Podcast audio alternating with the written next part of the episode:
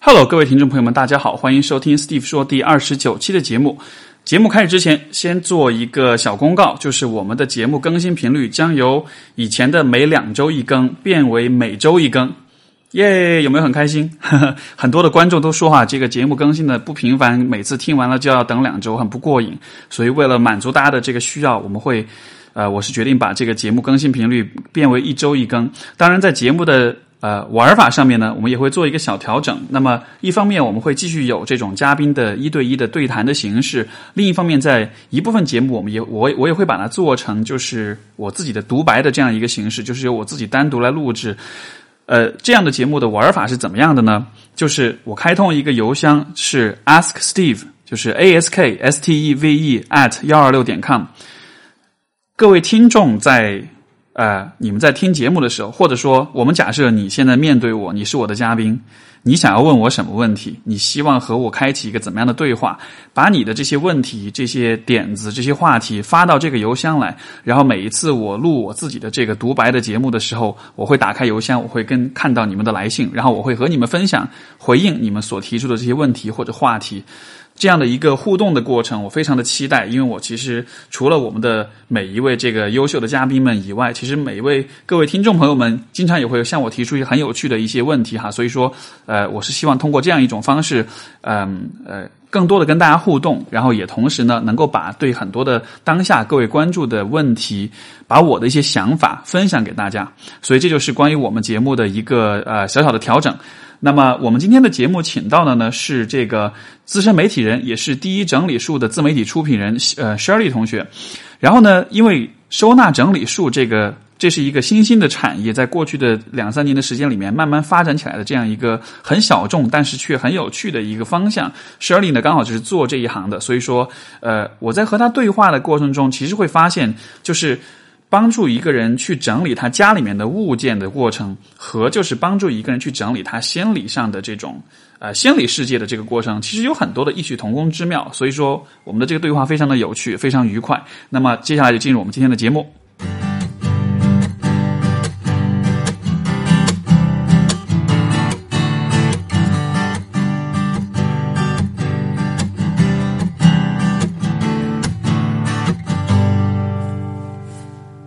大家好，我是 Shelly，很高兴这次跟大家分享整理收纳的那些事。啊，那个最早认识 Shelly 是在我们是在那个之前我做的课程上面对吧？然后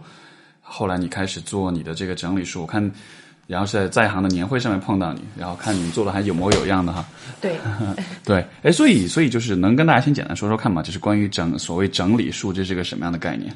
啊，整理术呢，最早的话应该是从日本兴起的。嗯嗯，在中国的话是二零一三年的时候，嗯嗯，出版社有引进两本书，第一本呢叫《怦然心动的人生整理魔法》，对，然后第二本呢是山下英子的《断舍离》。断舍离也是，就我也有看过那个书，然后对，它其实是有一个系列，有三本。一三年有出第一本《断舍离》，是，然后一四年呢有出第二本，就中国是呃大陆是翻译成叫《断舍离心灵篇》，嗯，那么在台湾其实就是直译的叫《俯瞰力》，其实就是人要站在一个更高的一个层次来看待人和物品的关系。OK，然后前两年又出了一本叫。自在力，这个就是断舍离的完结篇，但是相对来说，就第一本、第二本是更有内容。对对对对对，是嗯，第三本就已经比较普通。所以好像我我记得就是断舍离，我我看完之后可能就，它大概就是说，你家里面有很多很没有必要的东西需要扔掉，然后通过这个扔的过程，也是在相当于是在净化整理你的你的心理、你的生活、你的各个方面的。对，最早是这样 子在。日本的话，它是三十年之前，它开始有收纳这样子的一个概念。是，其实也没有整理的这个概念。是说三十年之前呢，日本最早是比较发达的是它的呃搬家业。嗯呃，已经有那种就是客户把钥匙交给搬家公司，然后搬家公司早上呢就拿着钥匙去客户家里搬家，晚上就到新的地方去了。嗯。结果呢，后来那些搬家业的人就会发现一个情况，就是女性。的用品，嗯他们搞不定，因为搬家业的人都是男性嘛，就是尤其是女性的化妆品啊，还有厨房用具啊，他们第一个就找不到工具去把它很好的收纳。OK，第二个呢，就是到了新家，他们不知道怎么样去摆放出来。OK，然后那个时候呢，有一个搬家业的负责人，他就找到他的太太，就是后来的日本的呃收纳教主叫近藤典子。OK，然后就去，结果帮女客户，就是他成立一个叫围裙小组，三十个人，嗯然后帮女客户专门帮女客户搬家，结果呢，一搬就是搬了二十年，就到、就到可能大概十年前，就日本有一个很有名的一个生活类杂志的主编，嗯。就遇到了金藤典子，就会发现啊，太舒服了，然后他的收纳做的太好了，于是就把它报道出来。这个时候，其实日本的话，整理收纳有发展有差不多二三十年的时间。是。但是整理这个概念呢，是从二零一零年左右，就是近藤麻里惠出了那本书，《断舍离》这本书也是二零一零年在日本先出的，然后后来呢是先在台湾有引进，然后这两年才是到大陆来，所以大陆版的那个序其实是台湾的一个身心灵导师张德芬写的。OK，他的名字叫呃，你想要幸福，追求幸福，你就要先放下对幸福的执念。这个和这个和扔东西关联是什么？就是能不能这个扔东西是这样子的，就是断舍离这三个字的断呢，就是说外面的东西不要买进来。当然，你需要的东西你肯定要买进来。这个貌似和和和 这个马云听到了会很不开心吗？呃，好，好像是会有一点不来买买买对，但他有一个判断的标准，就是不舒服，呃，不需要，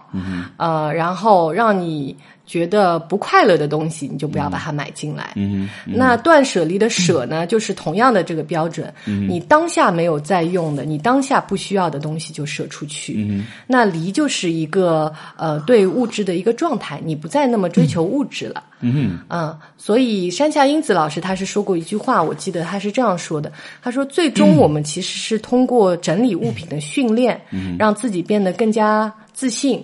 自己变得更加果敢、有决断力，这样就能迎来呃光彩熠熠的人生。这是怎么发生的呢？就是这我我离因因为因为我读那个断舍离那个书之后，也是对我有些启发，所以说也让我改变了一些，就是对物品的这种这种看法。像后来，而且我觉得就搬家是一个特别好的机会，每一次搬家其实都是可以扔很多东西出去，或者而迷你的旅行啊，你打包一个箱子的时候，对其实对对，也是在决没错断物品。嗯没错。然后就是这个部分，我是蛮认同，而且的确就是说，呃很多东西扔掉之后，怎么说呢，心里会舒服一些，而且家里面也会清爽一些，而且就是说你能够，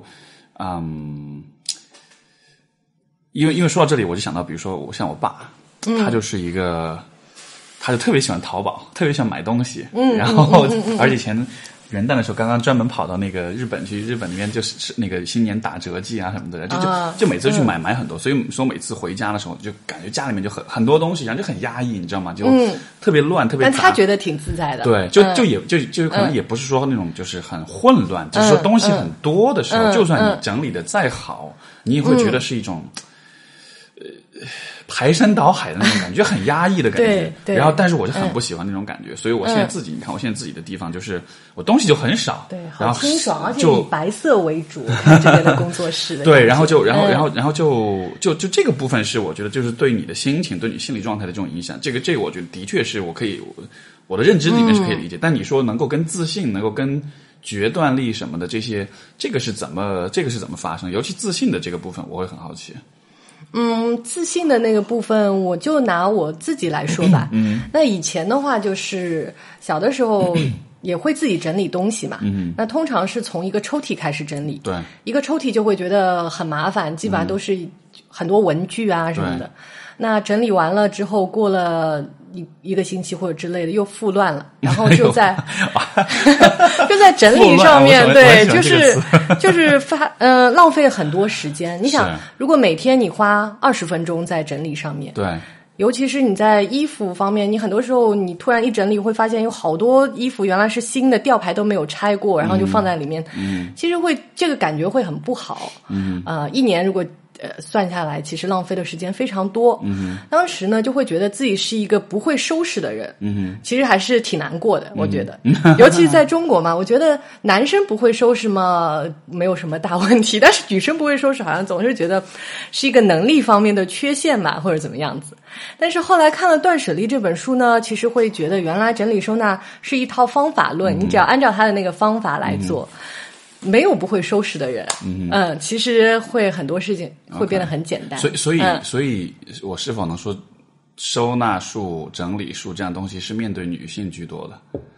因为，因为，因为你刚刚你一说啊，你觉得说男生不会收拾，感觉像是在给他们放水的样子。呃，男生如果要收拾起来，其实比女生强太多了。怎么讲？呃，因为是这样子，因为男生很理性，嗯，就是他在判断一个物品的去留的时候，他很多时候是从功能性上面考虑的。啊，OK，不像女性，她很多时候是从心动的一种感觉上去考虑的，嗯所以其实真正做得好的，嗯、从美国来看，极简主义啊什么的，其实最早都是由男性发起的。OK，那这是是否意味着，嗯，就是往这条路走走得远了，你就会逐渐变成一个不那么富有情感的、比较理 过 就是比较理性的，你懂我意思吗？嗯，我懂的。嗯，我其实有过的，就是我有看那个日本的有一个畅销书作者叫佐佐木典士，一个男性，是一个编辑，嗯、然后他写了一本书《我想要简单的生活》。他以前呢是家里。全部都堆满着书，嗯，然后后来自从实现呃实践极简主义了之后呢，他把所有书都扔掉了，家里只有连床都没有，是一个叫沙发床的东西，就是晚上是可以啊啊啊啊摊开来，然后白天的话就折起来，就放在壁橱里。呃，通过嗯一个 iPhone，然后再通过一个就是苹果电脑，嗯，然后跟外界联系，嗯，然后我躺在自己家的床上的时候，我就在想，如果我的家能够这么空无一物，还是很美好的。啊，是吗？会开始？开始我是这么想的啦，但是后来我真的到他家里去，就去年的十月份就有机会啊真的去拜访他，啊哈，就会觉得其实真的极简跟简陋之间还是只有一步之遥，就是对呀、我就想，如果那么极简，可能这个过了点儿吧，就就呃，但是他追求的生活品质还是挺好的。就是我看他的牙刷啊，什么都是用的特别高级的那一种然后他的锅子啊什么的，好像都是用的日本的叫柳宗理啊之类的，就是他东西很少很精，是但是他都是挑的是最好的。嗯，是这个这个其实呃，我想到就是之前我在，而且我之前有一期节目我都说了，我举过这个例子，就是说。知乎上面有一个贴，就是说问说那个怎么样的消费观念是最好的。里面有个女孩就讲她的故事，她就说，因为她是那种就是长期需要在欧洲各个地方就是不断的出差，而且基本上到一个地方只待两三个月，然后又得换地方那种。然后她就说，就是因为这样的缘故，她因为你不断的在 move，你每两三个月你就需要搬一次家，所以说你最终，但是你每次又只能带两个行李箱。嗯，所以他就发现，因为是这样一个限制，所以说他的嗯。东西就会变得非常的简单，而且他就会永远都是买那种很贵的，但是很耐用、很好的，嗯，最好的那些东西，嗯，这些东西，然后然后那些呃呃呃，就是可买可不买的东西，他就不会再买，因为他知道每次搬家都会扔掉，所以说就是因为就很有趣，因为他的生活方式是这样子的，所以说就要求了他必须有一个。这个断舍离的这种压力在这儿，对我就觉得很有趣。我听完之后，我觉得对，是这样的，因那为 Steve，像你呃也有搬家的经历，还有你也会经常出去旅行啊。对。那你在收纳旅行箱的过程当中，或者过年你要去哪里、嗯，对，呃游玩的过程当中，你会觉得这个是一个麻烦吗？还是觉得也很享受收拾行李箱的过程？因为因为我的东西也不多，所以说嗯其实每一次要收拾还真的还蛮容易的。就这个，嗯我这个习惯可能也是就是一段时间之前就慢慢开始形成了，嗯就自然而然就形成了，所以说就不会是那种特别。但是我能理解啊，就是说是这种收纳术，它其实嗯，尤其在日本吧，你想它是这么一个就是说呃，日本算第一世界、第二世界之间吧，这么一个发达国家，嗯，呃。这种消费主义的这种大环境之下，可能大家的这个就是对，而且你去过日本，大家可能都会知道，他们就是各种小物件，各种就是怎么说，他们做的每一个东西都让你很有想买的欲望。其实非常丰富，所以我去了日本之后，我就抛弃了极简主义的这个 概念。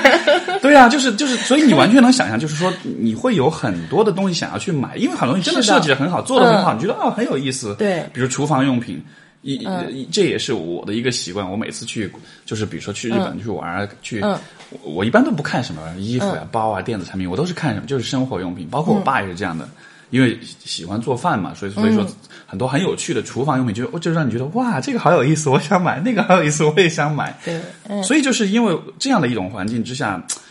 就是所以我能理解，就是收纳术它其实关注的可能就是说这种在这种过度消费的这种呃大环境之下，其实嗯、怎么说呢？人们可能是一方面是呃。被这种大环境所影响，你把你的生活中堆砌了太多的物品。另一方面，我觉得这也是一种，就是说，你其实通过购买在缓解你的焦虑，你是通过购买在，嗯，呃，因为你知道，比如说很多时候你不开心啦，或者是你怎么样，你就会你就去买。这个购买的过程就是一个，我们说这种 shopping therapy，就是这种、呃通过购这种呃购物治疗嘛，就这样的方式。所以，所以我所以所以我觉得可能收纳术是在相当于是在让这样一个趋势把它反过来，就是我们曾经是依赖。呃，购购买东西然后获得的能量。对，现在的但是话呢，实际上东西多了之后，你会发现那是消耗能量对的。，现在反而是在一个空空如也的家里面，你会感觉到会有一种、呃很自然的力量，很清新的空气的流动。是是是，所以大家现在越来越多的会有一个认知，就是说，嗯、现在像一线城市最贵的其实是露出来的地板，就是在地板上放任何的东西都没有这个地板值钱。但是你呃，比如说你所接触过的，比如说你在，因为因为你的工作是你是会到别人家里面去帮别人做整理，是吧？就整理是嗯，我认识很多朋友是到别人家里去做整理，嗯我自己也是去过一家 OK，嗯，有有过体验这样子的生活。啊，所以所以就是那就就是真的是会是很多人家里都是这种很多东西很乱，然后、呃。我觉得是所有的客户应该来说是分为两类，嗯。一类呢，他就是本身的工作非常非常的忙，嗯他可能是企业的高管啊，或者说是呃创业者啊，或者是女明星之类的，嗯。他们会呃邀请呃上门的整理师，嗯就给他们家进行全家的整家的整理，或者说是衣橱的整理。对，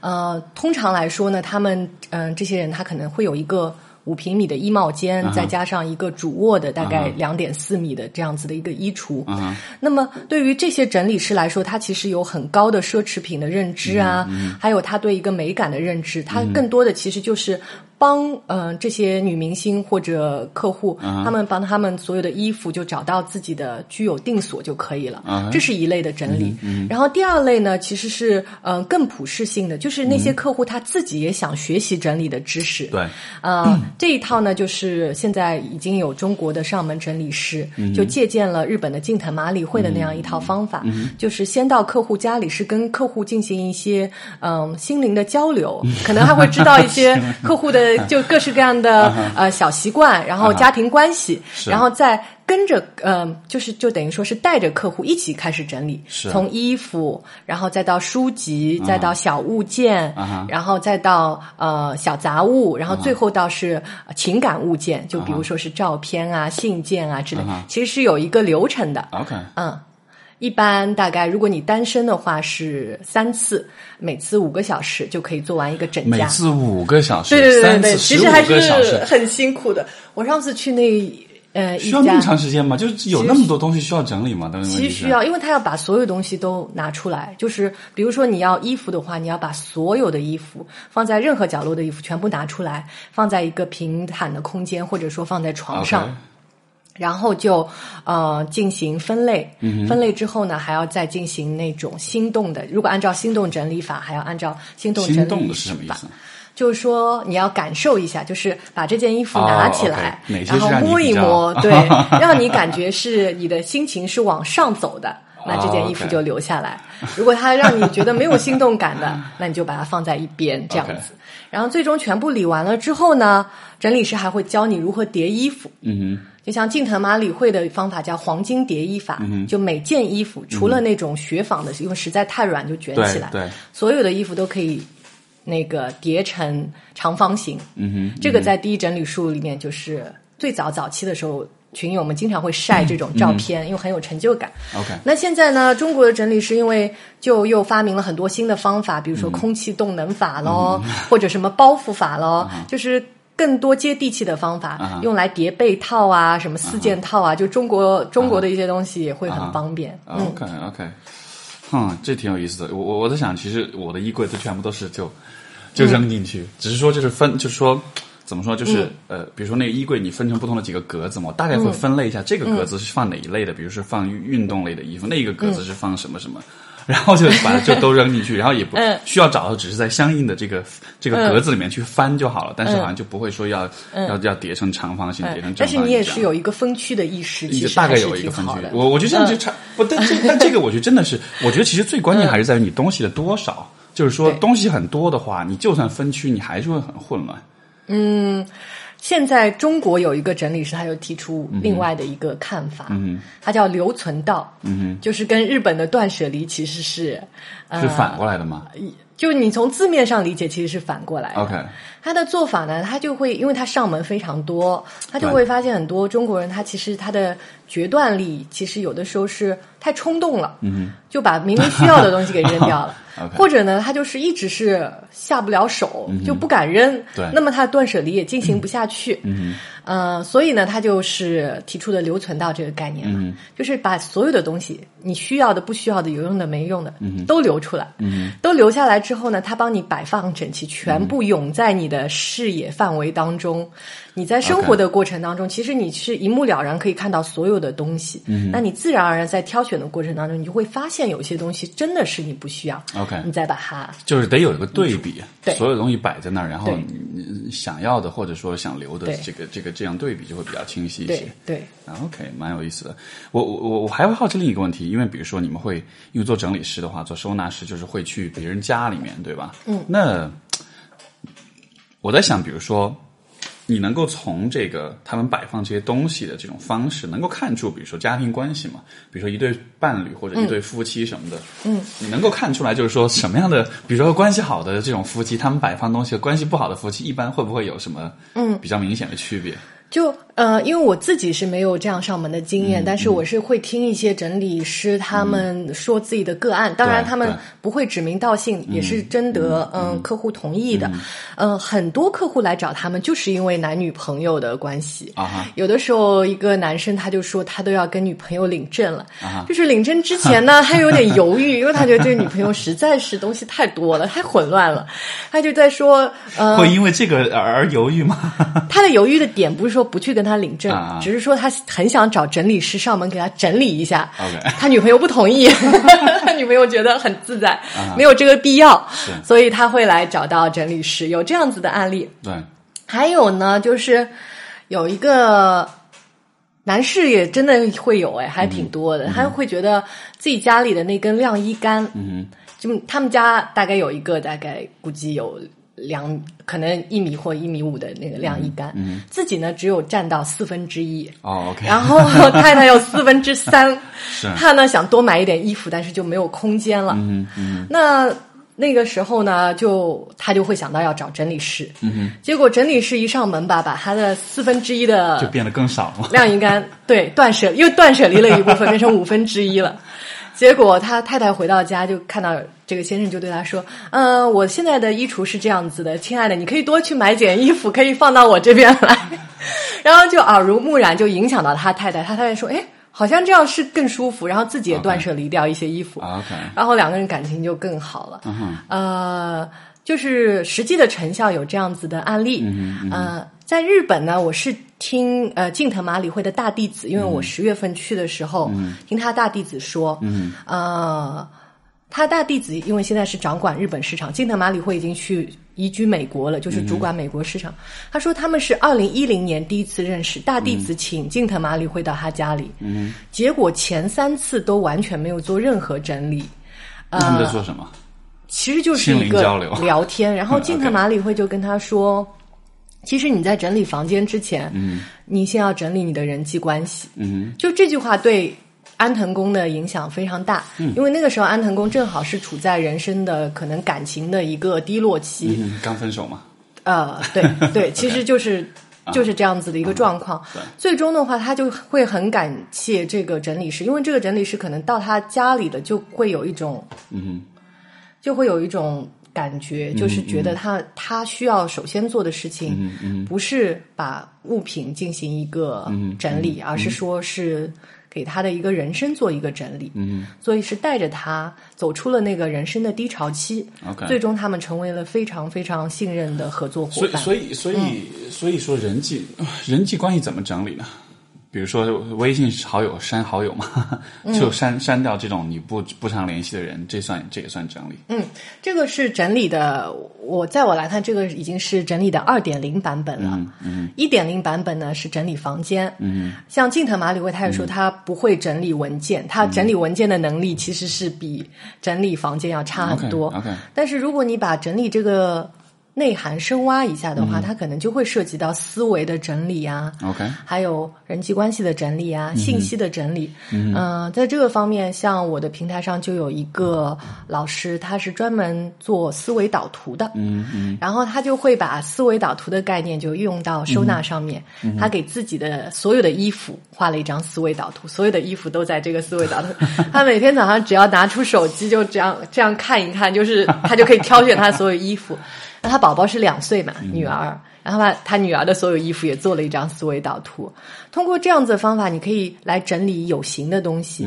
你也可以来整理无形的东西，就像你说的，呃，朋友圈啊，或者说是订阅号啊之类的。嗯嗯，嗯所以好像，所以好像就是说是一种，这其实是在倡导一种就是更有意识的去关注你和身边的呃有形的、无形的东西的这个互动，或者说你跟他们的关系，就是更关注这样的这种关系。你身边有些什么东西，你可以。又好像我，比如说，我就在想，比如说家里放的这些东西，其实平时你用的时候，你也并不是特别的注意，你也没有特别多的意识。但是它其实，我感觉可能是这种整理出，它是提示你，就是更相当于是更多一点去思考这个东西对你的意义跟价值，包括所有这些东西它们相互之间的这种关系，好像就是一种，就是就是英文有个词叫 mindfulness，就是说更 mindful，就是更、就是更有意识的去注意到、去观察到、去意识到，就是、就是所有的这些东西，好像是这样的一种一种感觉哈。对，我觉得 Steve 说的很对。其实这个也就是为什么日本的心动整理法会那么流行。其实它有一个很新鲜的点，它把物品的关系跟人的关系其实是处在一个完全平等的一个关系，就是。人和物是万物平等的这样子的一种感觉，所以甚至是像日本的心动整理师到了别人的客户的家里，他首先会跟这个房间来打招呼，是，会说你好，我是某某某，我到这边来了，我今天是来做一些什么样子的事情。这个这是让我想起那个新鲜的概念。这让我想起那个日本人吃饭前就开始我要开动啦，然后然后就有然后就说为什么要这么说，是让饭做好心理准备。对，但是呃，如果按照呃断舍离来看，断舍离还是把人置于物品的更高的一个层次来看，其实他们还是会有一些细微的差别。嗯嗯，你觉得呢？当你看到你家里的东西的时候，你觉得你是他们的主人，还是你是他们的朋友？呃 我还真没有想过这样子的问题，嗯，呃，但是我现在真的会觉得，就像你说的，会有意识，嗯嗯而且会甚至会有一个这样子的想法，就是会珍惜这个物品，嗯呃，到更高一个层次，可能会觉得这件物品，我情愿想着它是我借来的，而不是我自己的，是。那其实我就会更宝贝它，或者更哎，珍惜它那种感觉。是借来的。对，哦，嗯，我我会有的一个感觉就是，这个这种这种规律，其实我会发现在很多时很多地方就会都会看到，就是你整理完了之后，但是过一段时间又会积累起新的东西，比如说微信上的好友。我之前，我今年就是上半年我，呃呃，没有，没有，去年二零一六年，就是我做了一件很牛掰的事，就是我的那个微信好友里面大概有一千一千一两百人吧，嗯，那其实很多了啊，对，很多了。了。然后我当时就觉得，而且就就是就就就对，就是其实我的物品没有很多，但是我觉得能从微信好友的这个数量，其实你会，我就是同样的感觉，就是说你好友很多了之后，嗯，你第一你会觉得心里很压抑、很不舒服，你觉得会这么多人，对吧？第二嗯你会觉得你的精力是被大量的分散的，就是说你其实是最关注、你最在乎的人，其实只是那么一小部分人，甚至会看不到了，对，你就会觉得对，就比如说你一刷朋友圈，你就发现。就是好多都是这这都是谁啊？好多不是特别熟的朋友。对，然后就是、就是整个你就觉得好像就是人际关系的这个数量多了之后，好像你的这个嗯。就是被稀释的感觉，有一个有一个概念是 the Dunbar's number，就是那个邓邓巴数字吧，我不知道中文怎么是 Dunbar's number，他就说人的这个啊，我们能够有效管理的这个就是呃社社会网络的这个人的数量是多少来着？一百二还是一百八来着？还是一百五？大概就是不超过两百多，对，就是一百多个。他就说，其实所有的人，我们能够。有效的管理，有效的去呃去面对，去呃去拥有的这样一个人际关系网，就是一百多个人，嗯，对吧？但是这样情况下，你看这个现在已经超过十倍，大大的超过，对。所以我当时做了一件事情，我就觉得很不爽，我觉得 OK，我开始删人，就删删删，嗯嗯，然后一删就删上瘾了，你知道吗？最后一千多人删到就删过头了，那删到删到最后剩下三百多人吧。然后啊，好厉害！就 对，就就就真的有点狠，而且后来有些人，后来有些人是真的是就是发现被我删了之后，不是就删了之后还给我发信息，就是好友验证发信息说你为什么删了我啊什么，还还蛮受伤的。哎，我说对。不起，我我因为这个跟呃，其实我和你其实工作性质的关系。对。我们有的时候是不得不会要加一些人，对，因为有的时候我们也会运营一些社群啊什么的，是是，呃，像微信的设置，它可能就是需要你们先是一个比较熟的好友，然后你才可以去添加他。那其实这样子的烦恼，像我们也有，整理圈也有，因为整理圈除了那些嗯，就是有一些呃人气的老师，他们有微呃微信个人公众账号，但是他们也。在各个群里面，所以会很多粉丝加他们。有好多老师，他们其实都把朋友圈是直接关闭的。啊，就是他们会有意识的要去看某个人的朋友圈，他们会去看。是，但是一般性情况下，他们的朋友圈是就完全不对啊！我突然任何人的朋友圈那样。对，我突然想到，有没有可能有还出现一个新的职业叫微信整理师，帮你整理微信的？因为你不觉得其实现在物品的这种带来的困扰是一方面，但是你每天打开微信，那么多群，嗯，那么多联系人，那么多各种乱七八糟的东西，这其实也是一个很让人觉得很不爽的一个一个一个一个一个状况吧。因为我现在是做个人微信公众账号嘛，所以我们会跟自媒体运营的一些小伙伴交流。嗯，从去年可能十月、十一、十二月份开始。微信的呃阅读量跟订阅量都是在一个大幅度的下降的状态。是，一般性的话，如果没有很用心的去经营，它的粉丝数量都是在下降的。嗯，这就说明现在的呃网友已经有意识了，开始做微信的就要清理号的呃断舍离。是，对，是，嗯，因为你想，其实每天我们还是跟微信有很多，就很多时间都花在微信上面了，对吧？但是你看到。对，那么多的这个乱七八糟的东西，对，所以背后其实是知识的焦虑，没错，大家还是会去看这个知识，甚至付费去听一些音频的课程啊、视频的课程。而且还有一个很有趣感，就是就是叫做 FOM，就是 Fear of Missing Out。啊，对对对对对，知道这个吗？就是就是害怕错过的那种恐惧，所以说就大家就必须天天都要刷朋友圈，就生怕别人做了什么事儿我错过，我不知道或者有谈资啊什么的。对，没错。所以所以因为有这样的这种恐惧，可能就我们就会花很多时间在。其实还是更比较注意别人的眼光吧。嗯，通过整理收纳，你可能更 focus 在自己的内部，因为以前我们喜欢买名牌包包，喜欢走出去光鲜亮丽，其实是。更在意别人的眼光，嗯，但是现在的话，大家要有意识说，甚至一个很好的居家产品，它的价格就可能会超过一个包包，嗯，但是只是你回家自己享受的，大家更在乎这样子的状态。可能因为就是对我觉得很有道理，就是说，因为我们关注这个别人的眼光，关注人际关系，我们会有一种幻觉，就是如果我足够，我得到足够多的这个，呃呃，就是呃怎么说呢，朋友啊，或者得到足够多的认可和赞赏，似乎这就会。转化成某种形式的快乐或者满足感，似乎就我朋友多了，我的生活就会，我就能赚到钱，我就能，呃，你懂我意思吗？就是会有这样一种预期，有这样一种幻觉，觉得我的朋友很多，或者我认识什么很牛掰的人，怎么样怎么样。但实际上，最终这些东西并没有真的转化成你生活质量的提高。嗯，因为它是很虚的东西，就像比如说，嗯，比如说，如果是一个，嗯，嗯。有的时候，比如说你交很多朋友，你觉得你的人脉广了，你就能够，嗯，事业上、工作上就很有帮助。但实际上，真的这些人脉有真的给你带来任何实际的这种这种这种怎么说呢？就是这种这种。呃，不管是事业还是生活上这种提升吗？我也许有，我就我不否认这样做的它的好处，但是与此同时，其实你付出了很多的代价，你有很多的社交时间是浪费的，而且你有很多会带来很多的焦虑，嗯，而且最终你的生活的实际的生活的质量有没有提高？我觉得这真的是未必的。嗯，就我我就在想，比如说我之前就是删到三百多人之后，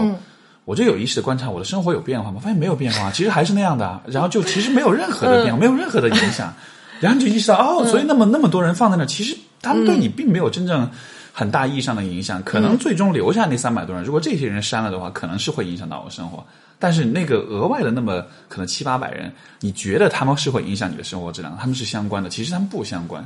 所以就是这种找到，就是把这些不相关的部分给去除掉，这个这个过程让我觉得哦，OK，其实它真的是没有没有关联的，这很有意思的过程。其实是相当厉害。就是人脉整理，在我们看来应该是更高一个层次的。就是，呃，你把物品整理好了之后，你自然而然在，就像你说的，把一千多个人删到三百多个人，你可能会更做出准确的选择。因为你如果思路很混乱的话，就有可能会删错人。是，但像你是，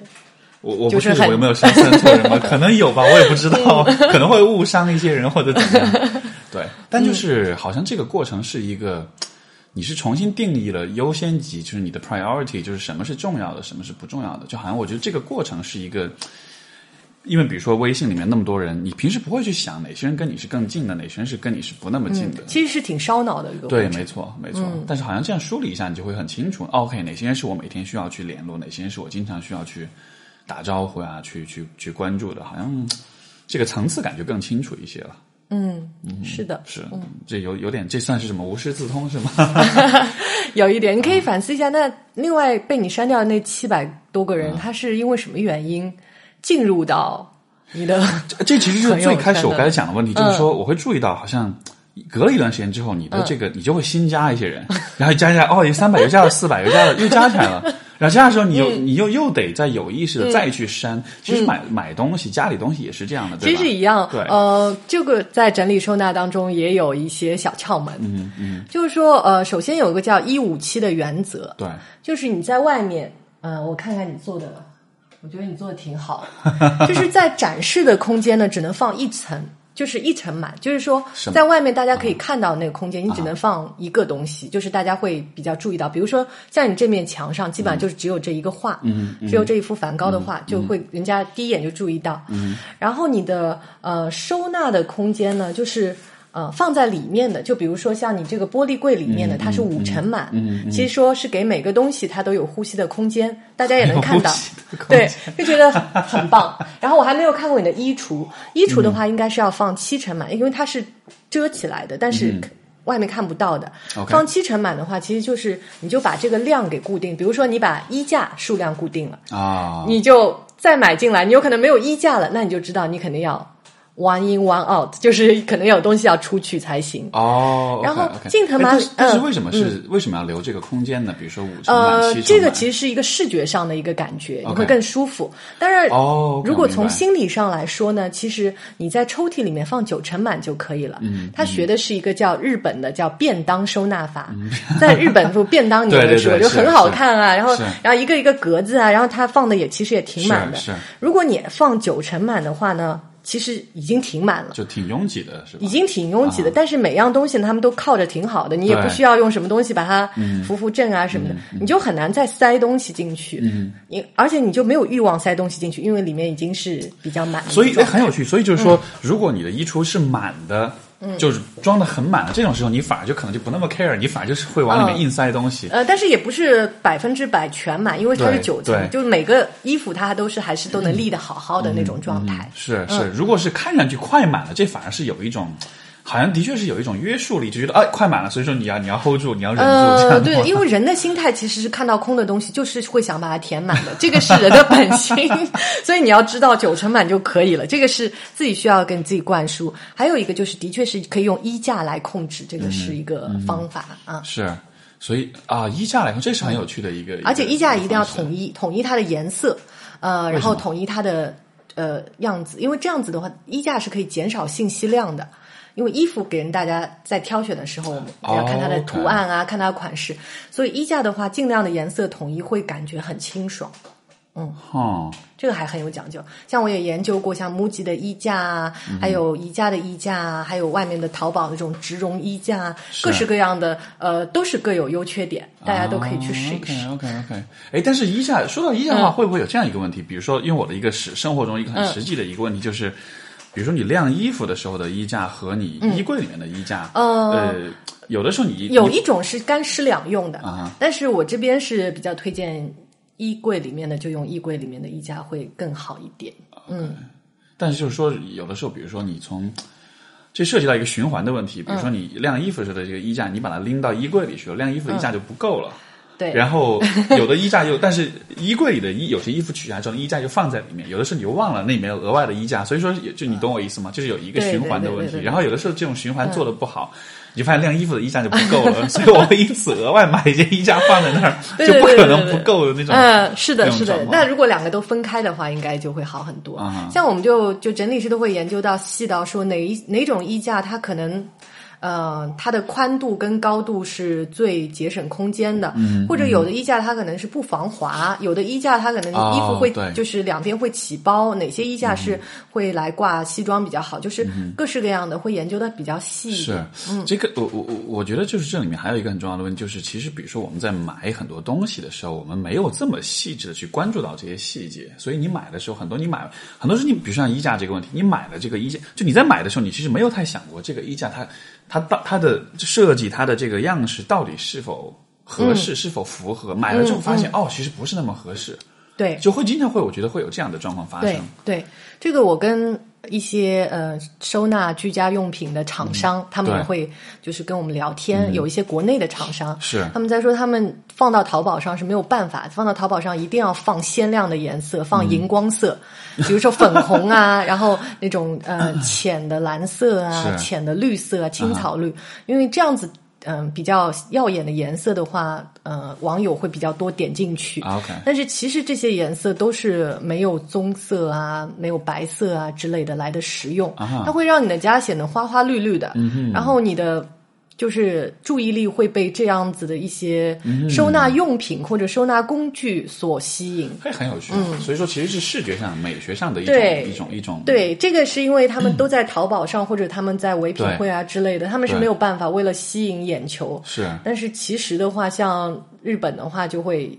有一些品牌会做的更低调一点，嗯、就是你更多的选择。像我看你们家是白色，嗯，或者米色啊，嗯、或者原木的颜色，对对，颜色比较简洁，可能你的就你就不会不容易被分心，就不容易被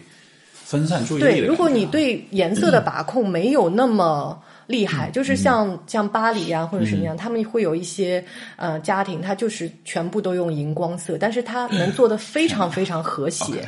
全部都用荧光色，亮瞎了。对，但是真的就会觉得很和谐，就是而且他们的就是他们家本身做居家产品，甚至在嗯、呃、巴黎的很有名的居家厂厂商都会用他们产品，嗯，就会做很多大胆尝试。嗯、这个这个也让我想到，好像就是说，你看，比如说照片，如果是彩色照片跟黑白照片，其实黑白照片的冲击力往往会更强一些，因为少了颜色的这一层的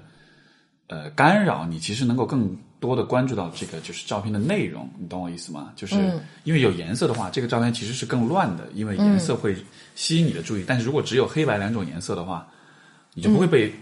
就是颜色所分心，你就会关注到。所以，所以好像是的，这个或许是一个，嗯，就是是一个啊，对对对，这蛮有意思的，嗯，是，嗯，我我也在想，就是说，因为因为 我刚才想，就觉得，呃，因为以前我没有这么想过，但是说其实这个收纳术、整理术和我就觉得和微信、和人际交往、和社交关系其实是有很多很多相似的地方。比如另外一个，呃，我经常都会遇到的，我相信所有人都会遇到这样的问题，就是比如说你买东西的时候，有的时候你会忍不住想买东西，嗯、对吧？那同样的道理，比如说你的微信好友在增加的时候，一般是怎么增加的？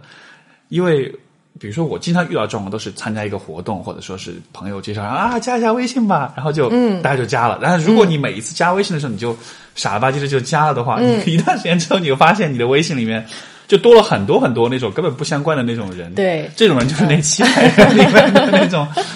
对，所以有的呃。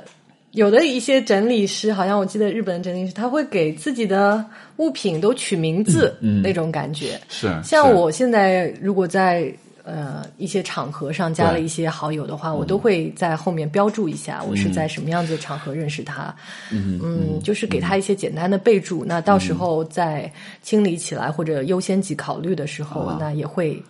嗯比较方便。你会你会标注，比如说一个月后删 这种。不是，就是标注的方法，就比如说嗯。比如说是呃，举个例子，比如说什么在行年会，那么在在行年会上认识的一些人，我会在后面都标注一下，他们是在在行年会上认识的。这个我感觉更多的是一个，就是这个好像是一个人的界限感的问题。就是说，我还是拿我自己的经验来举例，就是说，因为现在比如说别人要加我微信啊什么，我一般都不太乐意，因为我会觉得这是有一点。嗯，就是这种，我就就就是可能可能是因为这是就是因为这样以前的状况发生的比较多，所以说现慢慢有这种意识，嗯，我界限感会很强，就我觉得我我的微信是一个很个人的一个东西，所以说我不太乐意就是说随便一个人不认识轻易的就你懂我意思吗？就是你会有你是更愿意跟别人打电话或者说是微信你愿意跟别人分享你的？我觉得也不是，只是说就是。嗯，因为你知道，我有 我有个朋友，他的别人想联系你嘛，他们就会觉得。我觉得想联系可能有很多，可以有很多渠道可以联系了，就微博啦、微信啦，whatever，就是有我我觉得，如果一个人真的需要找到你的话，是可以通过很多方式找到你的。但是，因为因为我有一个朋友吧，他的那个他的手机的那个壁纸，嗯，就是他的微信二维码。就是你你你你明白这个意思吗？就是他扫起来特别方便。对，就是这样扫起来就很方便。就是他的这个微信就特别特别多的这种好友。然后我看到他这种方式，我觉得当然可能跟他工作这些也有关系。索取性的，他是需要去加很多人的，对吧？可能是吧。但是但是我就觉得这样会让我很不舒服。就是说，如果你这么轻易的，就是说加很多很多的人，因为一段时间之后，你就会积累起很很多的人来。对，所以很多时候我都会。但是这又涉及到另一个问题，就是别人想加你的时候，你你你有没有胆子说不，或者或者是怎么样的？是因为微信这个好像是中国大陆的一个比较特殊的一个软件，因为它涉及到太多的东西了，又是工作又是私人。是像国外应该说，如果是不是就加 Facebook 就好了，对，就不会那么多影响到私人的社交。或者所以这也是有微信这种软件的坏处，因为它太渗透你的生活，渗透的太全面了，所以说你没有办法去。这有点像是我们的生活被微信给控制的那种感觉，一定程度上，包括我们的社交也被微信给主导了。对，就是如果说换一个概念来看，就把微信当做一个，嗯，我们自己是需要去接受它，去适应它，对，来加很多很多好友。但是我们自己的私人空间、私人的分享，我们可以再去找一个嗯其他的平台，然后是，而且而且还有一个很重要的问题就是，比如说现在。这个谈恋爱啊什么的，嗯，都不约会了，都只是微聊微信，你知道吗？然后就很多时候很多，而且尤其很多重要的对话，很多这种都是通过微信来的。但我觉得这是个趋势，我以前自己也会觉得，嗯，好像好不正式啊。对，而且而且而且你知道吗？其实这会有很多很多的问题，因为我想起以前我遇到很多的案例，都是比如说两个人吵架了是在微信上吵的，分手了是在微信上分的，嗯，包括平时这种就是。你说表白，你说这种就是讲浪漫的话，这种调情啦什么，也是在微信上完成的。但这就觉得，微信承载了好多记忆啊。对，但是但是实际上，而且而且很多人还会啊，这个没事翻翻微信的聊天记录啊，我跟前任啊，我看聊天记录。不对啊，就是这个是一个，其实我一直很困惑的，或者说我就觉得很质疑这个东西吧。就是就是我我始终是觉得人跟人的互动是不能被微信所取代的，你还是需要面对面的互动，这是最直接。最直观的这种互动的方式，也是最能够，呃，我们说能够触及到你的情感，能够深入到内心的这样一种方式。但是怎么说呢？就好像，好像我们对于手，包括现在讲这个，就是说，大家会有这种手机依赖症，对吧？手机要是一一刻不查，一刻不碰，你就会感到焦虑啊什么的。嗯。就这些东西，我感觉好像都是可以和整理术关联起来的。就是你需要去摆脱。如果说你说断舍离，手机这个东西能不能被断舍离？呃，我觉得如果按照传播学来看的话，是不是可以抱着更加开放一点的心态？嗯，因为像像我们家有很多很多的情书，都是我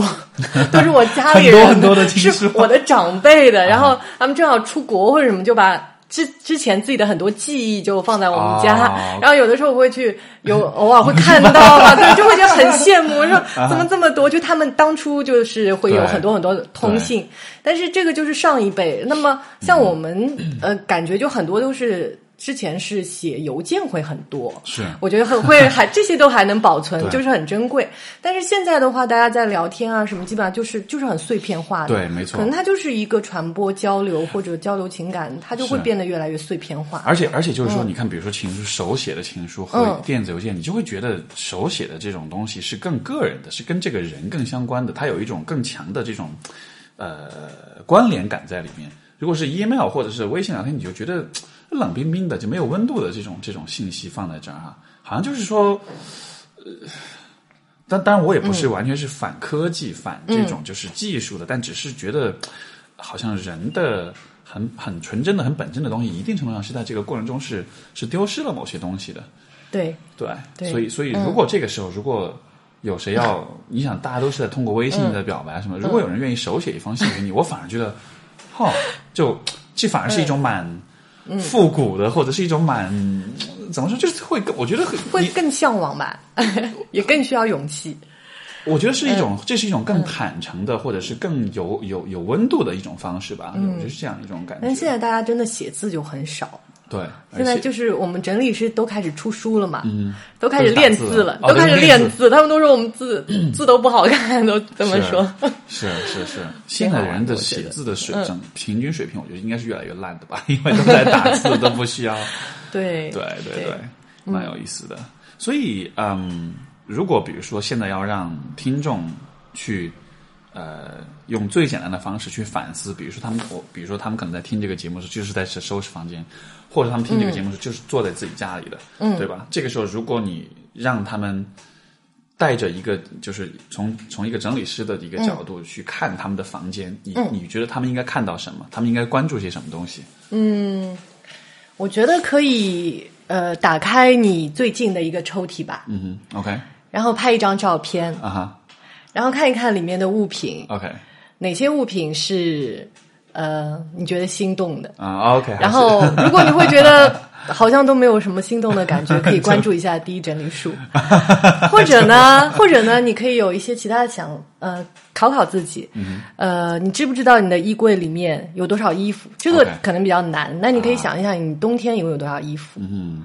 像法国有一本书叫《法国人只穿十件衣》嘛，啊还是很有意思，就是它有一个迷你衣橱的概念在里面。你可以去想一想，或者你可以想一想你的手机里面嗯有多少 APP 是你这三个月没有用的。就是有一些问题的话，平常我们不会去想但是你通过整理收纳的话，就会去想这些问题。有意思，有意思。对对对，就是去问自己，你到底是否真的知道你所拥有的东西？你是否跟他们？这就跟其实人际关系网络也是很很有很很相关，就是这些人你都认识吗？嗯，你你好像是去反思跟他们之间的这种关系哈。嗯嗯，挺有意思的。我我我我刚才你在说的时候，我大概想了一下，我家里什么东西放在哪儿，然后哪些地方大概有什么，我大概是都能够知道的。但是这前提是东西真的比较比较少一些，不是那么多。因为如果之前的，嗯，比如说搬家之前的时候，当时东西相对相对多一些的时候，那个时候你真的有的时候未必想得起来什么东西在什么地方这样的。嗯，所以好像我觉得 Steve 还通过你的布置啊，还是非常重视生活品质的。因为这个房子可能感觉嗯。本来是给两个人住的，所以它的空间其实是稍微过大了一点的，但是但是就是只有一个人的，而且又是我又是男生，所以说还有因为 可能在那个美国跟加拿大，因为你在加拿大留学过嘛，那他们那边也有整理，那他们的整理协会很多其实都是室内装饰师或者说是室内设计师 OK 去从事它是。通过就是呃家具和空间的这种对他们更多的就是强调的是一个美感，嗯，像日本它有一些强调的是一种呃自律感，嗯它有一种那种克己的对对对会有一些不一样。是蛮有意思的。我觉得其实就是整理也好，还是就是它都是一个对于你生活方式的一种反思吧。然后我我我想起就是因为之前呃我曾经写过一篇文章，就是是关于什么是关于减肥的。嗯，然后我在那个我觉得这个我觉得还是有相关性，就是说。那个文章里面我就在讲说，其实减肥不光是一个运动和吃的问题，也是你对生活方式的反思的问题。嗯，因因因为那个文章就是，哦，对，大家感兴趣的话可以去我微微信公众号去找哈。那个那个文章是哦，我想起来了，Steve 以前就是我写的，就是就是 Steve 以前的就是减照片，减减肥 特减肥减肥不是一个呃减哎那个题目什么呀？我都忘了，写的有点久了。但是是你这是你大学的时候吧？好像体重有一度有超标对，但是但是嗯没有，是是这样的，就是当时我写这个文章也是因为我呃一四年的时候吧，嗯，是一三年还是一四年是有一段时间我的体重一下就飙到很高，然后就。嗯整个就胖的有点，脸都有点不好看了，还是挺好看的，不过现在更好看。但就但就对我我还记得那张照片的那种感觉。啊、对对对，所以所以所以所以说就我就开始我就开始我就开始说，OK，我我下决心就是我要、我要我要我要把体重就降下去，然后大概就两个月就十公斤吧，十一公斤两个月，就真的是一下就瘦了很多很多。但是当时那个文章我在写的时候，其实我就会觉得，就是这个过程就让我反思很多。就比如说，我就会注意到，其实比如说你的生活方式和和你的、你的体型是有很大的关联的。对。如果比如说你经常跟朋友聚会，嗯，尤其是晚上你经常出去玩儿，嗯，你跟朋友在一起的时候，你吃东西其实就会管不住，嗯，你自己吃饭的话，其实你就更有，因为你是你你自己一个人吃饭，你是你是很关注你的食物的，所以你有概念，你会关注到说我正在吃什么，我有没有吃饱。如果你跟朋友聊天儿聚会。同时吃饭的话，你你就意识不到，你就经常容易吃多大家聊着很开心的时候、嗯。啊，使劲吃使劲喝，然后最后你就对，所以就比如说，所以我就提出一个方一个建议，就是如果你要减肥的话，就自己吃，不要去外面就对，就吃饭自己吃。你只要聚会，你可以吃完之后，就你出去喝一杯或者聊聊天什么的可以对。但是吃饭自己一个人吃，不要跟一群人一起太。对，这个是个真的是 就类似这样的方式嗯，对对，因为我以前写过一篇文章叫“食欲整理”的啊文章，哦所以这是食欲整理，你今天对给我贴了个标签，我终于知道我在做什么。是的，这个真的，你说的这个方法，我觉得很有效，嗯是这样子。嗯，然后我还记得有一个案例，就是去日本采访那些呃整理大师嘛，嗯有一个他也是实践极简主义之后就瘦了十公斤，嗯，他呃的确是生活方式的一个改变，嗯，他以前可能就是下班之后，呃，他那时候正好跟女朋友分手，是他说下班之后很郁闷，为什么？为什么所有的所有的这些变化都是？所以说，分手其实是一个很很重要的一个事，它是一个好的动力来我。自己也在反思，可能对整理收纳感兴趣，他内心会有一个小空洞吧，然后啊想去填满。啊，那个时候他就说他跟女朋友分手，然后他就把电视机断舍离了，因为本来两个人就会一直看电视嘛。哦，那他就他就回呃，他就每天下班以后就喝酒，喝完酒呢，然后再去超市再买点酒，再喝酒，嗯是是。然后然后就那个洗澡睡觉，然后第二天早上眼睛都睁不开，然后去 去上班这样子的状态。啊然后后来的话就是，嗯，极简主义了之后呢，他整个生活方式改变了，是是。嗯，那自然而然的话，他后来瘦了十斤而且整个人就放松了。是没错，我我我也想起一个类似的，就是一个一个一个故事，是那个就是呃呃亚龙是一个心理咨询师，一个、一个很很牛逼的一个嗯。一个大师，他写的一本书就是给心理咨询师的礼物。呃，这个书是讲就是关于咨询的很多这个心理咨询的很多技巧方法什么的，但它里面讲了他分享了一个故事，他就说就是说，呃，有一个来访者，他是这个，就是他的求助的问题是哀伤，就是他他的他的太太去世了，因为他是可能是中年人那种，就这两个人在一起很久，然后感情很好那种的，然后就他太太去世了，他就一直走不出这个很痛苦的这种状态，一直就很抑郁、很消沉。然后有一次，这个这个这个亚龙他就决定去做一个家访，就去看看他家里面是什么样的。嗯，去了他家。去到他家以后，就立刻就明白为什么他走不出来了。为什么呢？因为第一就是家都是对家里全对全部都是跟他太太相关的很多东西，嗯。而且最重要一点是在这个客厅的正中央就是放着一个沙发，而这个沙发就是他太太去世的时候坐着的那个沙发，因为他是在家里，就是说可能去世的，所以睹物思情嘛，对，所以这个沙发就嗯放在这个房间的正中央，所以他就说：“哦，你你需要把这些东西全部就整理掉，不然的话，你就会一直不停的看到它，一直不停的想到它。”嗯，所以就就是类似的道理吧。这个，嗯、其实在中国也已经有引进日本的一本书，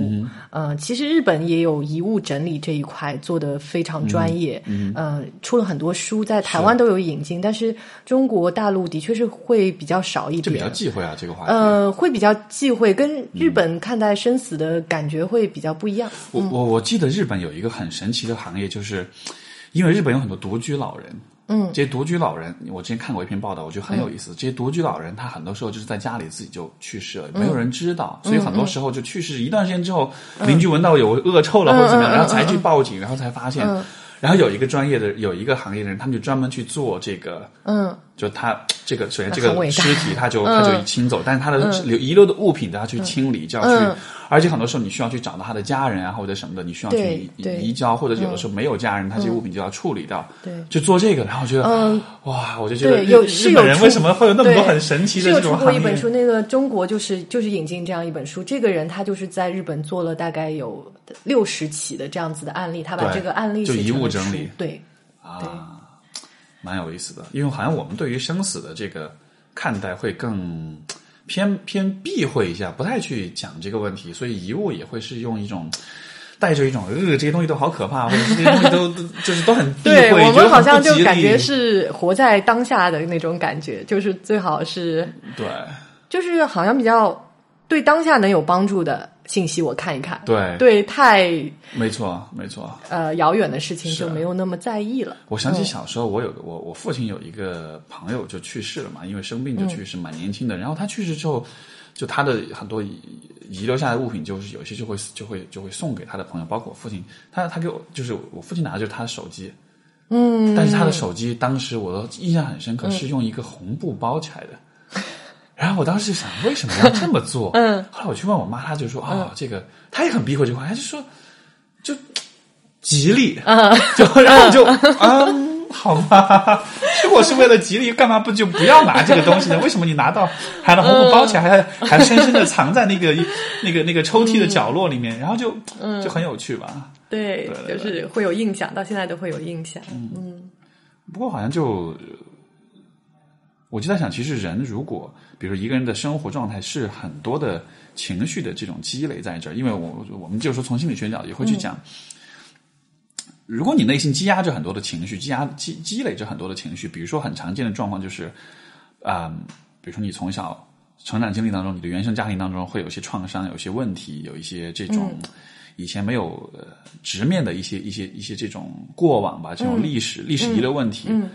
然后很多时候人们倾向于做的就是不去想这些东西，就让比如说，假设小时候你有过一些某某种创伤，你就不去想它，你把它放在那儿，嗯，然后你就以为这个问题就过去了。对，但实际上真正发生的事情是，这些情绪它依然会在这儿，而且如果你不去想它，你去压抑它的话，会发生什么呢？当你去压抑的时候，你压抑的不光是对这件事情的回忆，你是压抑对你整个人的情绪的这种感知能力，你就会变得很麻木。对，就是说，因为情绪是不能被有选择性的压抑的。你当你不感到快乐，呃，不感到悲伤的时候，你也同时你也很难感到快乐了。而且另外一种，而且另外一种状况就是，这些东西你看似压抑，但实际上它还是会用以其他的形式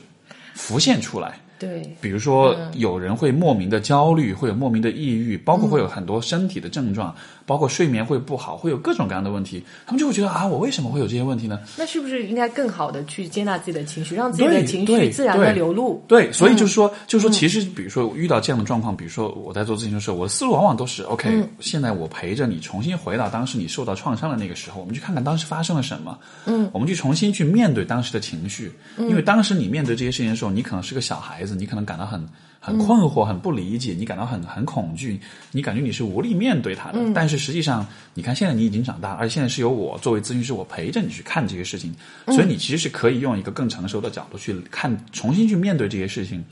你重新去面对之后，你就能够去去去接纳和理解当时你所有的这些情绪，你就不需要再去逃走了，你就可以说、OK，我不用逃了，现在的我已经不怕这些事情了。就我自己其实也做过，因为我也看我自己看过咨询师，也是其实也是做一样的事情，就是告诉自己，你知道吗？我不需要再逃走了。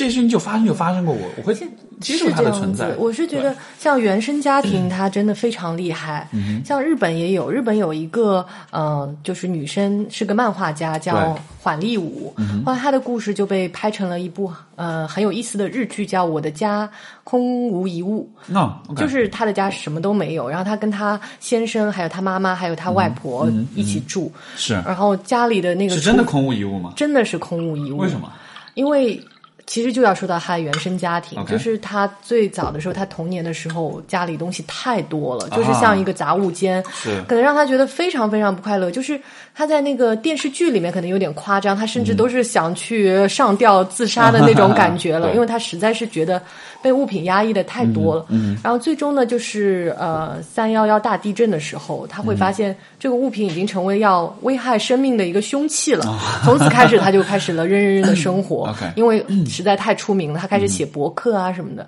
然后在我这边有报道过，都是十万加的那个稿件。然后，然后这个是一个，然后台湾有一个女生，她写了一本书叫《零杂物》，对。她的家也是原生家庭的时候，好像是说妈妈辈啊之类的，就是也是很多杂物。对对对，嗯，北京也有一个，嗯，就是我的作者啊也是这样子的情况。OK，其实真的是跟原生家庭，对对。其实你童年的那个经历啊什么的，是。有很大的影响。而。且上一代人，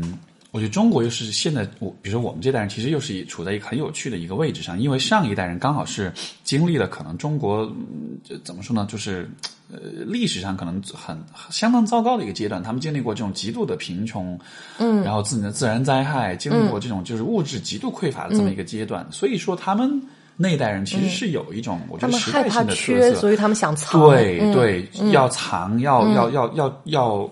就是就是要要要累积，要囤积很多东西，嗯要囤积很多的吃的、喝的各种各样的物品，这样才能感到安全。甚至我会说，这也是他们处理他们自己创伤的一种方式。就是你，就你曾经很穷，那你长大之后，你就是要尽可能多的 让你家里塞满各种各样的东西，以此来感到安全。所以对于他们来说，像断舍离的问题，我都有时候我跟我爸讲，我说你需要学会断舍离，他但你没有没有用的，因为你知道他从心理上他是有这种恐惧的，就是我们就是就是因为他的家庭真的就是当对你这个意识非常好，就对于家人来说，真的就是不用跟他去说这些特别多，你把自己整理好了，没错有可能会自然而然影响他。不是，所以说嗯就是长大之后得自己搬出来住，因为如果你跟父母 share share 同一个生活空间。你其实也在 share 他们的情绪，你也在 share 他们对物品的这些关系和这些意识。对，如果所以说，呃，自我成成长、自我整理最好的其实是一个人单身的时候。嗯、但是如果你真的是跟父母住啊，或者什么样子，那你就分清楚各个人的生活空间，就他们的空间，你就你就睁一只眼闭一只眼，这样子。没错，是。嗯所以，所以好像就是当我们再去，就是就我会觉得，或许从我们的角度来说，就这一代人的角度来说，可能我们需要先意识到，你我们对于物品的这种渴求，未必真的是是一个客观的一个需要，也可能是因为父母的这种习惯潜移默化就到自己身上来了。嗯，所以，所以，所以好像。我感觉断舍离似似乎也也要断的一个东西，就是断掉你跟父母的某些关系，呃就是不是断掉跟父母的关系，但是断掉父母关系中的某些层面的一种模仿和一种依赖，嗯，嗯。一种你需要更有意识、带着批判的这种呃眼光去看待，说哦，OK，就是父母的家里是这个样，但是这不代表你的家里也必须要是一同一个样子。对，就像您刚刚说的，我们可以去分析一下父母他们这么愿意去藏东西，或者他们看待物品的关系的背后，嗯，他们的成长轨迹是什么样子，让他们会有这样子的意识。没错、啊，我真希望，我真希望我家里人会听到这一期节目，然后希望听了之后会有所反思，因为真的就很有趣，就是。而且不光是我父母啊，就是比如说，就其他很多长辈，很多、基本上就是所有年纪大的人，你去他们家里，你都会看到很多东西，就是而且很杂乱，而且他们对于物品没有什么太多的。你刚才说极简主义，他会觉得你有脑子有毛病吗？他们就会觉得很没有情感啊，就是会觉得很冷冰冰啊，这样子的家，是是，嗯，可能还是取一个平衡吧，也不是说极简主义我也有点接受吧，我觉得太过了，但真的是需要取得平衡。对，因为我看那个还去了一家有孩子的家，嗯，就是他们家孩子两三岁，对然后他就有一个小篮子，然后这个篮子里面全部都是他孩子的玩具，他就跟这个孩子说：“你所有的玩具就只能放在这个篮子里，如果超过了，那么就就太多了。”嗯嗯，那呃相。他相对来说还好，因为这些玩具都是彩色的，还有他孩子的衣架都是彩色的，牙刷也都是彩色的。在呃欧美好像有一些极简主义说，就是采访他们的第二代嘛，他们第二代就说、我们的童年是没有颜色的，我们的童年都是黑白灰色，嗯，有意思。所以对他们就不喜欢这样子的生活，所以很多嗯。怎么说呢？我们极简就是像我们呃爱整理的人说，不一定说你一定要走上极简主义这样子的一个道路，而是说每一个家都是独一无二的。嗯，你要整理出自己的特色，甚至说是如果能未来我们现在说北欧风啊，是说木吉风啊，嗯，欧风啊，那什么时候能有木吉风自己的就是性冷淡风吗？中国风？呃，其实会有北欧风，其实也会有这样子的，就是呃，可能说程度会不一样，因为北欧风它还有一种抗抑郁的。呃，元元素在，所以它会比较有一些色彩，这样子。嗯是我我我其实想到另外一个问题，就是如果你从进化的角度来说，嗯，就是就是人们其实对物品的这种囤积，这其实是一种本能。就是说在，你想，比如说在远古时代，我们的、我们的祖先们，他们所生活的这个世界，首先他们的物质是很匮乏的，所以他们会有一种本能，就是说要尽量囤积嗯比较多的物品，因为这样子的话能够保证自己的生存。对。啊、还有囤积脂肪，好像也是啊对对对越会囤积脂肪的人，你的生命力 越强。没错，没错。其实人的、这就是涉及到人的，就是说身体的机能就是这样，就是我们的，就是为什么人会老是担心发胖的问题，因为你的身体，就是说人储存能量的这个策略，如果你的身体是一个、呃是一个国家，那么这个国家管理能量储存的这个部门，他们的策略、他们的政策就是。随时随地尽可能多的储藏，嗯，因为你随时随地都有可能面临对对，能量不足的这种状况，但这是在远古时代。嗯到了现代的社会，这其实就是进化心理学里面一个，就是这种、嗯呃呃所谓就是 mi mi mismatch theory，就说是呃不匹配的问题，就是我们进化出来的身体机能和现在生存的环境是不匹配的。嗯所以说我就在想，比如说对于囤积物品的这个。这嗯。个这种这种这种这种习惯或这种倾向，其实放在现代的社会也是不匹配，因为可能在以前的话，很多物很多物质上的东西你要获得会很困难，但是在现代社会，你走入任何一个超市、任何一个便利店，你都很轻易的能够得到任何你想要得到的东西。但是那种习惯，就是对于就是说那种拥有很多物品带来那种安全感，这个我觉得从心理机机制上来说，这也许是一种我们进化的一种本能。但是这种本能放在现代的这个社会，在一个嗯消费主义的一个过度消费的一个社会来说，它可能就反而就成了一种嗯，就变成一种病了。对，就是就相当于，比如很多人会有肥胖，会会有糖尿病，会有肥胖症什么，就是因为你的身体会。会会希望你尽可能多的储存能量，但实际上现在我们很根本不需要了对，对很容易就能获得很多高热量的这种食品，对吧？所以所以可能是有这样的一个不匹配的这个状况在里面。对我昨天好像看了一一本书，它当中讲到，呃，如果每天能够运动二十分钟的话，就是那种会出汗的运动，对，然后之后的话，它其实会真的会抑制你的食欲，你会不想吃那些垃圾的食品，嗯，因为它把你内呃身体的那种灵活的机器的那种。机能给那个开关给打开了，嗯你自然而然会想吃那种更健康的食品。嗯我觉得这个概念好像还蛮有意思的。嗯有一个类似的就是说是就是嗯这个我不知道中文这个怎么翻啊，有个词叫就是 ketosis，就是说是什么意思呢？就是说人的身体是会进入这样一种状态。就是如果你一直抑制你的这个糖分的摄入，嗯，你的身体会进入这种 ketosis 的状态之后，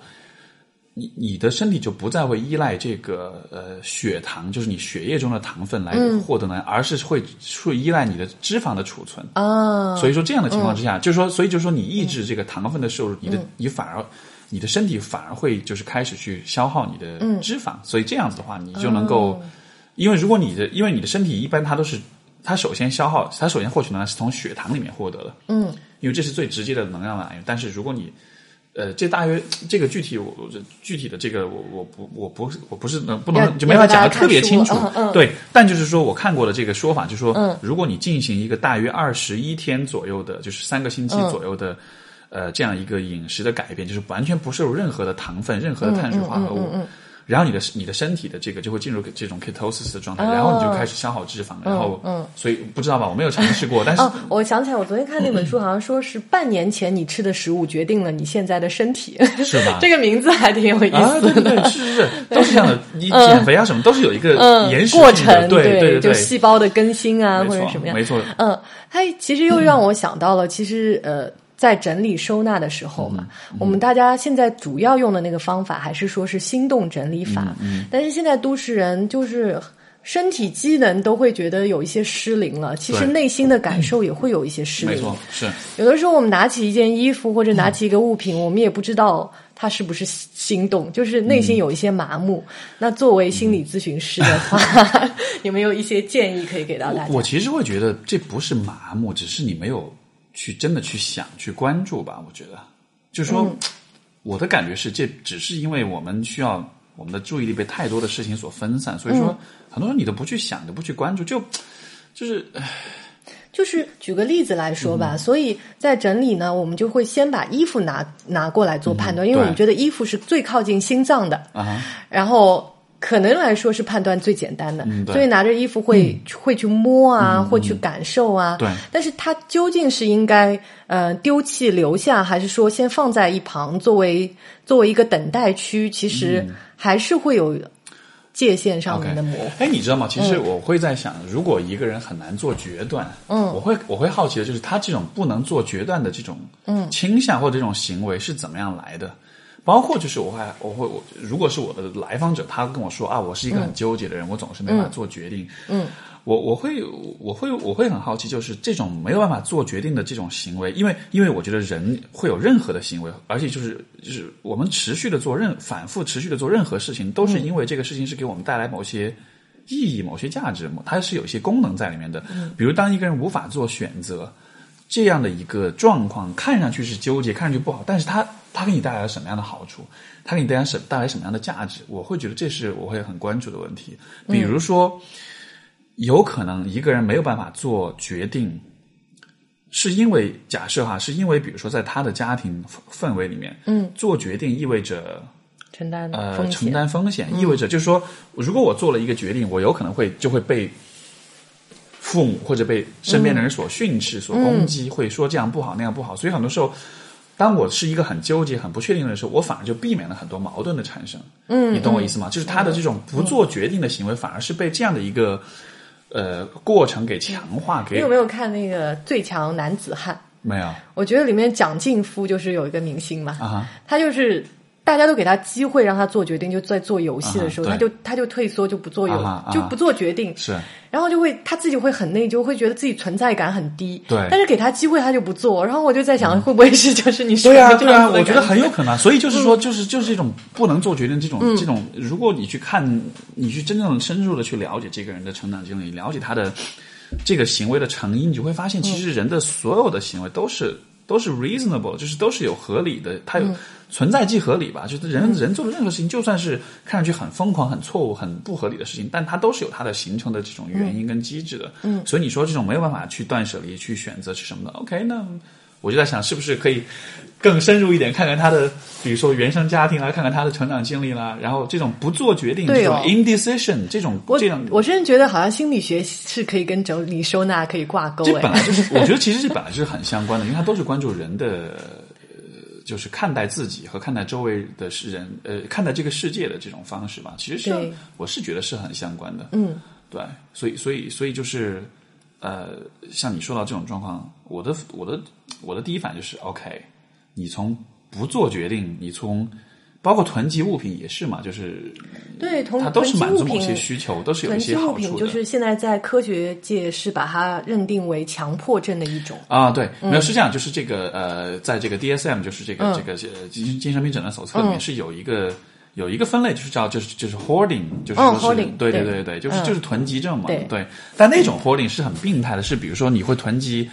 呃大量的对对大量的旧报纸，或者是用过的塑料袋，或者是比如说这个肯德基的这个小包的这个这个番茄酱，类似这样这种团体，对。会把人害死的吧？这样子，这种是这种垃圾物的话，我记得没没有记错的话，这个应该是焦虑症的一个分类。就它其实是一种高度焦虑的一种体现。它通过这种囤积的方式，可能现在它已经上升到就是强迫症的一种，可能它的分类会又更上去一层。没有没有，对，强迫症也是分类在 anxiety disorder 就是下面的一个部分的。所以所以所以所以就是说，其实你看这种囤积或者东西买的很多，所有这些东西其实它都是有它的需求的。所以我觉得我很能理解。收纳术、整理术，它的这个逻辑就是在于你去帮助你去看到，你拥有这么多东西，你买这么多东西，它满足是什么样的需要，并且帮助你意识到，就是说，也许你的这些需要，通过你现在的方式不是最好的这个满足的策略，也许有更好的方式。你想感到舒服、感到开心，通过买东西的方式得到，可能只是一时的开心，但是最终东西多了带来的压力是去是抵消了那个买东西的那个开心的，所以有可能就不买东西，就就清理掉，就断舍离掉。嗯嗯，这样的话，你达到的开心是一种不会被再度再次污染，不会被再次打破的这样一种开心吧。我觉得 Steve 很好的诠释了 less is more。哎对对啊，对啊，是这样子，是这样的。所所以所以就是可以职业的缘故，这种反思。虽然我没有读过太多你们这个领域的书，但是我觉得我很一下就能很多东西，很能一下就能 get 到。对，其实都是相通的。对对对，是这样子的，蛮棒的。所以所以说，嗯，这个刚刚你讲到，就是大家现在可以做的，就是打开一个抽屉，照一张照片，嗯，然后。或然者说多看看整理术，然后看看 Steve 的文章，从心理上跟实操上进行改变一下，然后再拍一张 after 的照片，说不定 奇迹就出其现。其实你知道吗？我们行业对于就是呃心理咨询会有这样一个认识，就是说，因为现代人的生活节奏都是很快的，而且这个社会总体的要求也是要快、要好、要多、要富有、要囤积，但是、呃。做咨询也好，还是做这种整呃收纳整理也好，它都是我觉得它的一个共性就是它都是让人慢下来，就是平时那些你没有关注到的东西，你先慢下来，嗯，然后你慢慢的去体会一下，去感受一下这些平时你不关注的这些习以为常的东西，你对他们到底真实的感受是什么样子的？通过这种慢下来的过程，可能我们才能看到很多困惑跟痛苦的来源，才能明白很多问题它的出路到底在什么地方。所以我觉得。呃，这是我觉得很相通的一个部分，是一个你你去把那些你平时不注意到的细节重新审视，然后啊、认真的去去去去觉察、去品味、去啊、去剖析，然后、然后你才能看到哦，OK，其实出路是在这里的，出路其实一直就在你眼前，对你只是太忙了，你没有看到。对，就跟心理学一样，它其实更多的是一个向内看的过程。没错，所以，像近藤典子他就说过一句话，他说：“嗯、整理收纳，它其实就是你你的房间，就是你内心的一面镜子。没错，嗯，是是，而且我觉得很有趣，在像比如说啊呃精神分析里面会有催眠嘛，嗯嗯，在在这种催眠当中的一个很重要的意象就是房子、房间。嗯，呃，我们在做催眠的时候，我们都会首先啊、首先先跟先科普一下，催眠不是那种、催眠了让你告诉我银行卡密码，然后你去做一个什么事儿，你都会听。就不是那个，就不是那种电视上现在看到那种现在蓝色大海的传说里边那个男主角的那个催眠的方式。我我没有看过那个是什么。那个就是李敏镐演的嘛，他只要把一个像闹钟一样的在、啊在一个陌生人面前晃一晃，然后他那个人就会做任何事吗？对这个这个李敏镐说任何问题，对方都会照做。哦，那个那个没有没有那么神奇，绝对没有那么神奇，很遗憾。但是、嗯但是催眠更重要，它主要的就是在咨询，在心理咨询里面，它作为一种治疗工具，主要的过程它是帮助你去放松，放松之后，然后带着引导你去想象一些东西，然后会然后你通过你看到的东西来分析，对你的潜意识进行深层的分析。这个分析很多时候都是从房子开始，就是它就是你会咨询师会让你想象你在来到一座房子面前，这个房子是什么样的？你走进房子，房子里面有什么东西？嗯，这个房子其实在就是说它其实是一个意象，这个房子代表了就是你你这个人的内心，嗯，它的外在，它的内在，然后包括这个房子还有地下室，地下室就是你的潜意识。所以说，我觉得很有趣，就是你看，比如说。呃，收纳术关注的也是房子，也是你的房间、你的空间，所以你就可以理解为它就是你内在向外的一种投射。你内其实心一样，就是对，就你刚刚说的这个冰山理论嘛。其实我们看到的房间，我们平常生活的就是这个冰山上面的一角。对但是当你仔细的去思考那些物品，你为什么要买它们进来？没错你是怎么在使用它的没错？你在丢弃的时候，你有哪些负疚的感觉？其实这个就是在探索你的潜意识冰山下面的部分。而且包括就是比如说你很多东西你，你你你在家里面的东西，你是把它藏起来，你是把它压箱底的，你是把它放在某一个你看不到的地方呢。嗯，也许那些东西其实是代表着一些你自己想要去隐藏的、不愿意去面对的一些东西，所以都是有可能的。所以我就觉得、嗯、很有趣，就是甚至我会觉得，也许这个收纳术的某些东西、某些技巧跟方法，我觉得是可以用到。是和心理咨询，我觉得是可以结合起来的。嗯，你通过对于一个人的环境的这种观察，说起来，我我想是不是以后我做咨询也需要做家访，去看看这大大家的这个这个家里面是怎么样去安排的。对，如果有机会的话，其实是我们可以一起来做一些新的尝试。对啊，对啊，会很有趣的，会很有趣的。包括就是我们前面我所讲到的，就是说关于夫妻关系、两个人的关系和他们的嗯物品的这种家庭家里面物品的安排摆盘，我觉得不了解，但是我觉得这里面一定是有很多的关联的。你应该是就我觉得是可以看出很多很多东西来的。嗯，所以是的，好的，好的，那就那好，那我们就今天节目就先差不多到这里。非常感谢 Shirley 的分享。大家如果想找到你和你的平台，应该怎么样去找？好，非常感谢大家的聆听。如果想找到第一整理术的微信公众账号呢，就直接搜索订阅号“第一整理术”就可以找到了。OK OK，哎，然后有我们有平台、微博、网站，其他的微博也有。OK，还有我们还有一个呃在线的课程的平台。OK，嗯，所以我们会和国内的知名的整理师来打造整理的收纳的课程。现在呢，有推出整理收纳基础课，未来还会有。一些包括亲子整理呀、个人风格认知啊，还有信息整理，嗯，一些课程，欢迎大家可以关注一下。是，我会很推荐推荐大家都是去尝试一下这样的课程，因为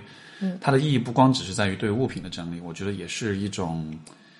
让你慢下来，让你对自己的生活状态有一个反思，所以对，会很好。因为现在外面的课程其实还是很多，但是嗯，都是像一个知识树的一片叶子之类的，就特别零散。我这边其实是想做一个整理收纳的一个系列的课程。OK，嗯，好的，所以微信公众号第一整理书，对吧？对，回头我也会把这个账号写在那个节目的介绍里面，大家方便大家查阅。好，谢谢 Steve。OK，好，谢谢各位的聆听，那我们今天节目就到这里啊，下期节目再见，拜拜。